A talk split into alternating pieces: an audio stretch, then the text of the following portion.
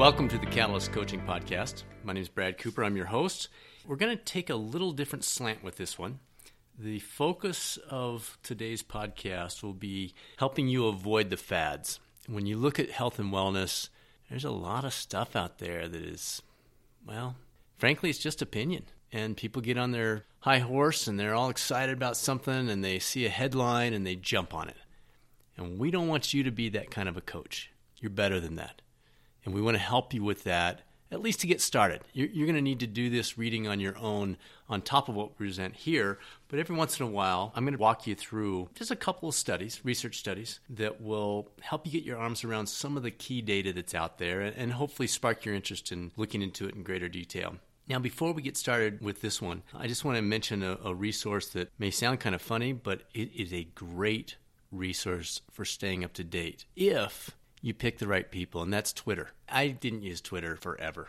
And then when I started my PhD program, I started following a couple of professors that were experts in my area, and then a couple others, and then a few journals. And wow, it is such a great resource for seeing the latest research in the areas that you're interested in again, be careful because you got a lot of people on Twitter who just use that as a soapbox to spout off their, again, opinions. But if you want to look for peer reviewed research, and that's what you're looking for peer reviewed research, not just Brad saying, you know, I think it'd be a great, who cares?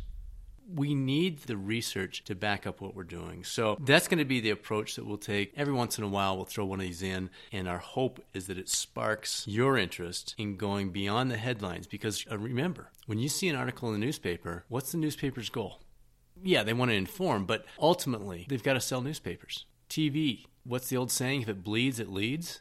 The information that you hear from newscasters, well meaning, you know, I'm not saying they're doing anything wrong. They're looking for the headline. They're looking for the the dramatic, that eye grabber that makes you go, "Oh, wait, what?" and makes you buy the magazine, the newspaper, turn on the television, etc. Peer-reviewed research journals very different. First of all, and I've learned this the hard way, I've written a column for a national magazine for about 17 years, and it takes me maybe a couple of hours start to finish to put that together. Thankfully, I've got a great editor that cleans up some of the things that I may not do such a good job with, but literally, a couple hours, start to finish. As I started my PhD program and put these research studies together and then began putting the write up together, it's months, literally months, hundreds and hundreds of hours writing these things up. So when you pull up a peer reviewed research article, know that there's a lot that's gone into that as health and wellness coaches, it's not our job to be lecturing people.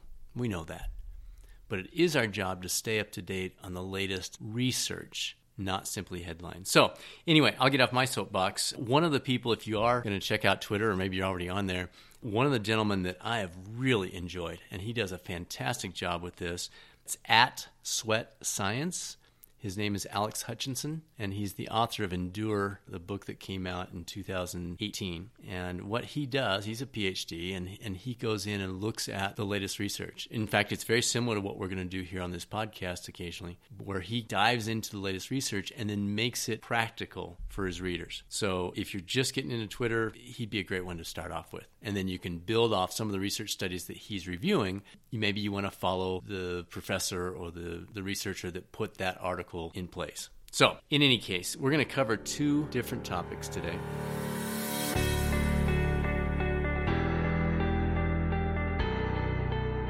Let's talk about this first one. It's titled Optimizing Sleep to Maximize Performance Implications and Recommendations for Elite Athletes. It comes from the Scandinavian Journal of Medicine and Science in Sports. The lead author is N.S. Simpson, and it was accepted for publication on April 27th, 2016. So you can look these up. So let's jump in. Now, first of all, this is a review article, so it's not a specific study, which probably is of greater value to you as a health and wellness coach is to get the broader value. There will be times that you want to dive into a specific study and really peel everything back, but generally speaking, these reviews are incredibly valuable because they're pulling together dozens and dozens of research articles and putting it into an easy to read format relatively easy to read format that goes through the key areas. So again, this is about optimizing sleep in athletes. It is so interesting. It's every single element is applicable to us as individuals and what we're doing with our work, our play, our relationships, and our health and wellness. Let me just run through some of the highlights here. Again, you can look it up if you want to dive in deeper. They start off by talking about the fact that athletes still experience inadequate sleep, in spite of the fact that we're learning more and more about this. Compared to non athletes, athletes tend to sleep less, six and a half to 6.7 hours a night, and the quality of their sleep is also lower. Now, as I say athletes, I want you thinking about some of your clients. You have some, some high end executive type A, hard pushing clients that you're working with, and they probably follow many of these same patterns. One of the interesting patterns that they mention here on, on the first page of the research study that is very applicable to many of the clients we work with is that sleep has been, become deprioritized. It's almost like it's a bragging right of, yeah, I only got five hours of sleep last night, or man, I hardly slept. And really? Still? So if you're hearing that, that might be a nice warning sign that maybe you want to share some of this research with them if that's something they're interested in. What they also found is that a lot of times people don't even realize that the decrease in sleep is harming them. One of the research studies they looked at from 2003 found that subjective assessments of your own sleep kind of level off after a while. So if you're depleting your sleep and depleting it further and depleting it further, you realize it the first night, the second night, but after the first couple of nights, your body just kind of levels that off and doesn't realize that it's actually getting worse. One of the stats that you've probably heard before, but it jumps off the page, is that 28 hours straight of wakefulness, so that would be a full day and partially into the next morning, is equivalent to a 0.10% blood alcohol content. That's legally intoxicated. So we're functioning, if we're skipping the night's sleep, we're basically functioning under legal intoxication. What they did in this review is they looked at three sections the impact of sleep, the relationship between sleep and physical health, and strategies to optimize sleep going forward. Now, the first thing they walked through is, is how they pulled this. They basically went through and, and did specific search terms. You can dive into that. But if you're curious about how they go about it, it might be a nice little lesson on how you might look up a topic that one of your clients is struggling with. The first thing they looked at in terms of results was physical performance. They found that treadmill tests showed shorter distances covered with sleep deprivation. They also found that overall reduced athletic performance took place when, when you have decreased sleep quantity slash quality. Now, think about that in terms of our work performance, our daily relationships, it's affecting your ability to do something relatively simple, like run on a treadmill. Clearly, it's going to impact other daily pursuits. They found that reducing sleep duration for just five hours, so we're not saying eliminate it, but reducing it to five hours for one night, not for a week, not for three days straight, but for one night, reduced serving accuracy in tennis players 37 to 53%. I mean, think about that. It's crazy. They found that increasing sleep, this was interesting. And this might be a nice little test to have you do with, with some of your clients if they're up for it. They had some of the basketball players actually increase their sleep. And what they found is that by increasing their average duration from six and a half, 6.6 to eight and a half hours a night, they saw a 5% increase in speed, a 9% increase in free throw accuracy, and a 9.2% increase in three point field goal accuracy. That's crazy. Like, think of that. Most athletes would, I was going to say give their left arm, but that would affect their shooting percentage. But seriously, a 5% improvement in speed, a 9% improvement in shooting accuracy. Wow. Translate that to real life. They looked at neurocognitive performance. Insufficient sleep erodes neurocognitive function, including attention, executive functioning, and learning. In terms of attention, they found that catching up on sleep doesn't immediately restore your full performance. So, all those concepts about, yeah, you know, I'll, I'll kind of just make it through the week and then I'll, I'll catch up on Saturday, you can't. I mean, you eventually can, but it doesn't just happen like that. Executive functioning this is higher level thinking that is required to apply strategy, make decisions, and manage attention. Sounds like real life. Goes down significantly when you reduce sleep. Learning. So if you're working with any students of any age, sleep fosters increased consolidation of memories and allows for faster and better performance on learned tasks requiring physical execution. Injury risk. Injury risk. Insufficient sleep increases risk of injuries. They found with adolescents this is specifically with athletes, but think about this in a work context, like a warehouse or a, a grocery store or a hospital. Adolescents sleeping less than eight hours a night were found to be 1.7 times more likely to experience a significant injury than those sleeping more than eight hours. Wow. Illness susceptibility. You know, sick time's a big thing with workplaces these days. Maybe you're working with a client that it's a not just an individual, but it's an employer, and they care about sick time. That's a big drain on their organization. Sleeping less than seven hours a night, what they did with this study is kind of interesting. They inoculated them, I don't think I'd want to volunteer for this, they inoculated them with a cold virus. And those sleeping less than seven hours a night were more likely to develop a cold than those sleeping eight plus hours a night. They repeated it, those with less than six hours of sleep were more likely to get the cold than those sleeping seven hours a night. So it, it's kind of this incremental impact. Weight maintenance, a lot of research on this.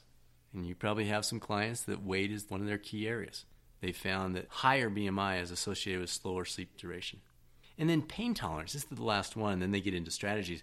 But listen to this there's an 8% decrease in pain threshold tolerance after one night of total sleep deprivation.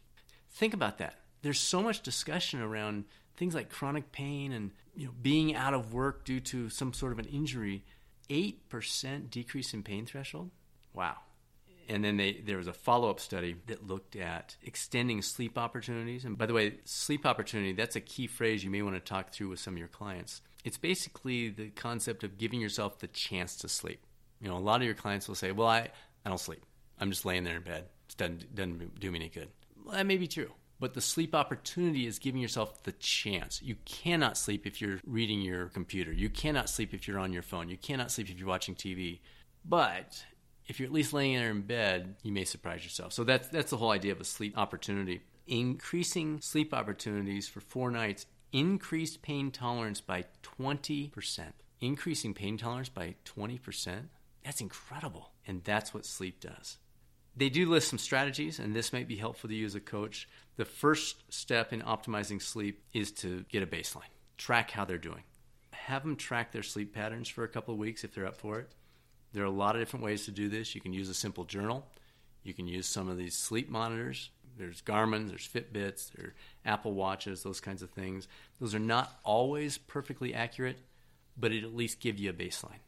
And then once you have that baseline set, once you have that recorded or journalized, then you can get into some of the tips with them. Sleep environment. I think you'll probably know most of these, but I'm going to run through them real quickly just in case. Sleep environment cool, dark, quiet, comfortable. Ambient noise can cause disrupted sleep. So, a room fan to cool the temperature, eye mask, earplugs, all those types of things can be helpful in moving forward. The second thing is pre sleep behaviors ending caffeine use. A lot of people don't understand that the half life of caffeine, which means half of it is still in your system three to seven hours later. Making sure you're not having any caffeine, and that includes teas.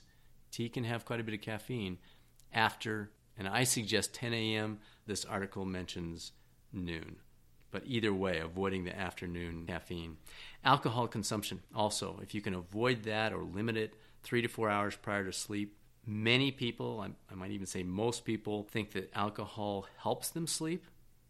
But the way that alcohol is processed by the body, it can actually disrupt the sleep. So just know that or, or, or help your clients understand that option. And if they choose to do it anyway, that's a choice. But at least they know what they're getting into. Exposure to light during the daytime helps sleep. Not at night. Exposure to bright lights in the late evening can actually flip the switch a little bit. But early morning, midday, sunshine, bright light outside, very positive. Tablet use, electronics use, phone use. I know you've seen this. I know it's addictive for, for all of us, myself included. But one to two hours of tablet use before bed can impact melatonin release. And that's what starts your body saying, okay, it's kind of time to dial it back. And that can throw off your sleep. And then a consistent sleep wake routine. Again, a, a common pattern is people are up at 5, 6 a.m. throughout the week for work or to get their workout in.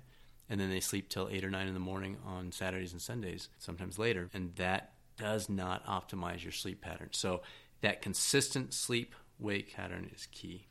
And this is the last thing they go through minimizing the impact of travel on sleep. A couple of tips here. One rule of thumb is it takes approximately one day to adjust to each time zone. So if you're going from West Coast to East Coast, you've got several time zones you got to work through in there. If you've got clients that are going to meetings, two things they can do. One, it's a short term, you know, they're in and out. Stay on your original time zone. If you're going to be in there for three, four, five, seven days, consider trying to shift a little bit gradually leading up to that trip, and that'll help.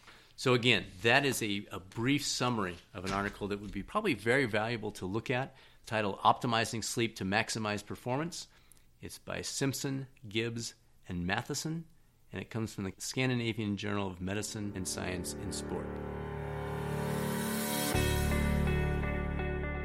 The second one we're going to look at is titled Association Between Physical Exercise and Mental Health in 1.2 Million Individuals in the U.S. between 2011 and 2015, a cross sectional study.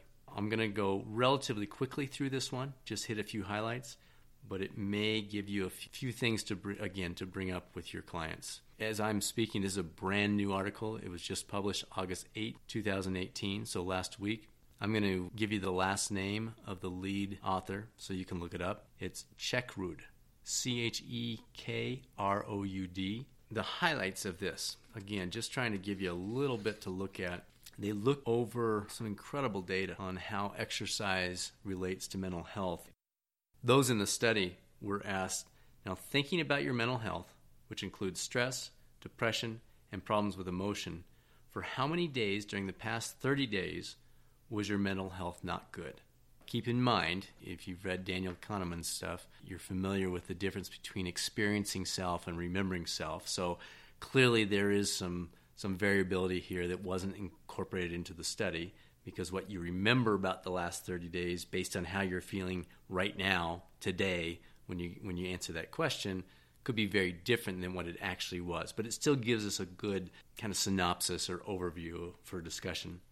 And then the follow-up question was during the past month other than your regular job did you participate in any physical activities or exercise such as running calisthenics golf gardening or walking for exercise. Based on that data, they basically compared and contrasted what, what were the patterns, what they see. And again, quick version of this, it's pretty fascinating. What they found is that 45 minutes was really the sweet spot. Exercise durations between 30 and 60 minutes, peaking around 45 minutes, were associated with the lowest mental health burden. The pattern of optimal duration was broadly consistent across many exercise types. So running, cycling, team sports, that kind of thing. And interestingly, they found that durations of more than three hours were actually associated with worse mental health burden than exercising for 45 minutes. Probably some self selection in there. In terms of, so that's in terms of the amount of time. Now, in terms of the frequency, also some interesting data. Individuals who exercised three to five times a week had lower mental health burden than those who exercised fewer than three or more than five. Interesting. Now, again, keep in mind the context of this study. This didn't say for optimal physical health. This didn't say to manage your BMI. This didn't say to be the best athlete you can be. It was strictly mental health, to optimize mental health. And again, it wasn't a, if you do this, then you'll get that. It was a review of, of data to say retrospectively, what are we seeing? Keep that in mind. It's a cross sectional study. They're looking at the pattern retrospectively. They're not taking a group of individuals and saying, okay, this group over here wants you to exercise 45 minutes, this group over here, three hours, and this group over here, no exercise. That, that would be a completely different type of study that would really dive into more specifics around this. And there will probably be follow ups. Again, this was just published and it brings to light some great potential. So, duration, for mental health only, not for any of the other elements that you're focused on as a coach. Duration 30 to 60 minutes, frequency 3 to 5 days. So that's that's your main piece that you want to take out of this study. A couple things they said to keep in mind. The study relies on a participant's own assessment of mental health burden without use of structured interviews or standardized rating scales to determine mental health burden. So that's a it's a pretty big drawback but again, the purpose of this was to get the conversation moving in the right direction with all the focus on mental health.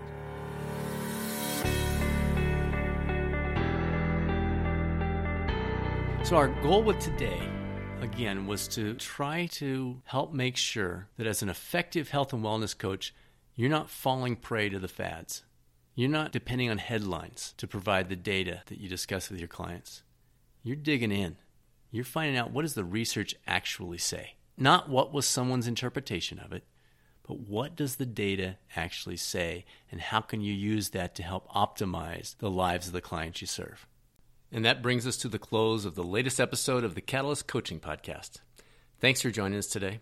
If you like what you hear, there's much more where that comes from. Feel free to subscribe on iTunes or wherever you access your podcasts. And if you don't mind sharing this with somebody else, another peer in the coaching arena, or someone who's thinking about it, we'd really appreciate that as well.